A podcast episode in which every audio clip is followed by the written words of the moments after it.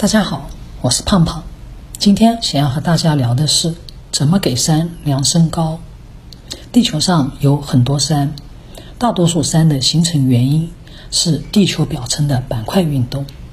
当两个板块接触，撞击力迫使山体从它们接触的边缘向上移动，形成褶皱山脉。比如喜马拉雅山脉就是欧亚板块和印度洋板块碰撞挤压而形成的。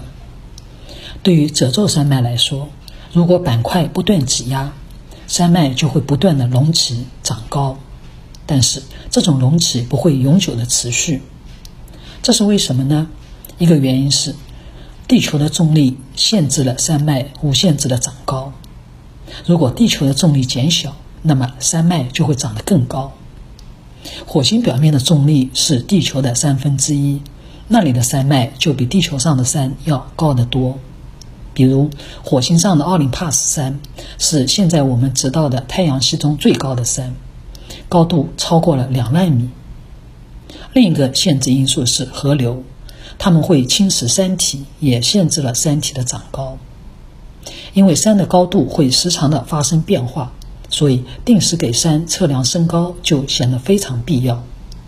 那么，怎么给山测量身高呢？测量山的高度，首先要找到参照点，确定需要测量的是相对高度还是绝对高度。相对高度一般是指以山脚或者地面作为参照点，绝对高度也就是海拔高度是山峰相对于海平面的高度。因为受到潮汐的影响，海面时刻都在发生变化，所以测量学上。就把理想状态下，也就是海平面静止时候的高度作为海拔的起算面，这个就是大地水准面。我国呢是把山东青岛港燕巢站长期观测推算出来的黄海平均海面作为我国的水准基面，中国水准原点就建在青岛港观测点的附近。全国所有地区的海拔高度都是从这一个点开始计算的。测量山的高度主要有下面几种方法：一呢是三角测量法，就是通过构造三角形，利用几何关系间接的得到山的高度。三角测量法最早使用是测量珠穆朗玛峰的海拔高度。一八五二年。印度数学家希克达尔带领的一支团队，首先运用这种方法测量了珠峰的海拔。四年后，宣布珠峰高度为八千八百四十米。不过，他们在测量时并没有解决大地折射带来的不确定因素。我们知道，光线会受到大气密度的影响而发生偏折，因此在地面上观测到的山顶位置。会与山顶实际的位置不同，这样就可能影响测量结果的精确性。第二个办法是水准测量法，就是利用水准仪等可以提供水平视线的仪器，测定地面不同点之间的高差，以此来推算山的高度。水准测量都要有一个最初的基准点，比如我国呢是把青岛的中国水准原点作为第一点。然后相隔一段距离设立第二个点，在这两个点之间安置水准仪，观测树立在这两个点上的水准标尺，按照标尺读数得出两个点之间的高差。